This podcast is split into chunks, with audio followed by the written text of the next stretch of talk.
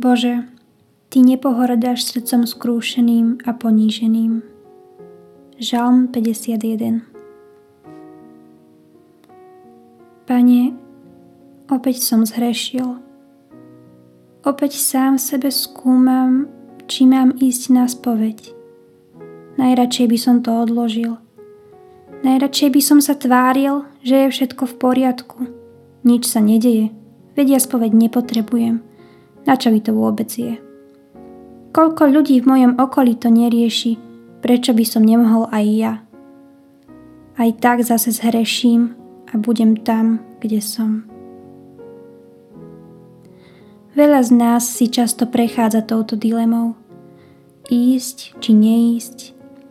Ísť až keď zhreším, alebo keď viem, že sa blíži ťažké obdobie, lebo som zlomený a ľahko padnem.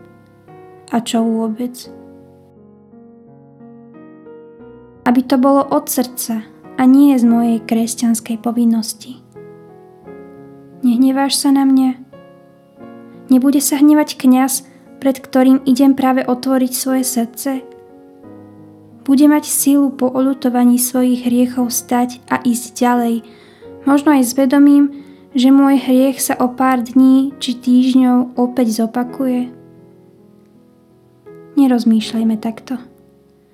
Jednoducho vykročme vo všetkej pokore, ktorú v sebe nájdeme a poprosme svojho Otca o odpustenie. Vždy, keď to potrebujeme.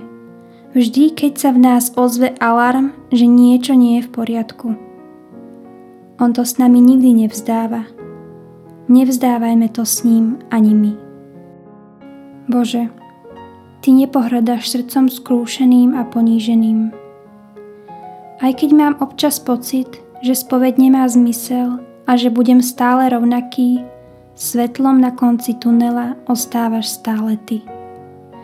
Daj mi odvahu a sílu vykročiť vždy vpred a vyznať ti vo svetej spovedi skrz kniaza všetky moje hriechy, lebo len v tebe mám prísľub väčšného života. Amen.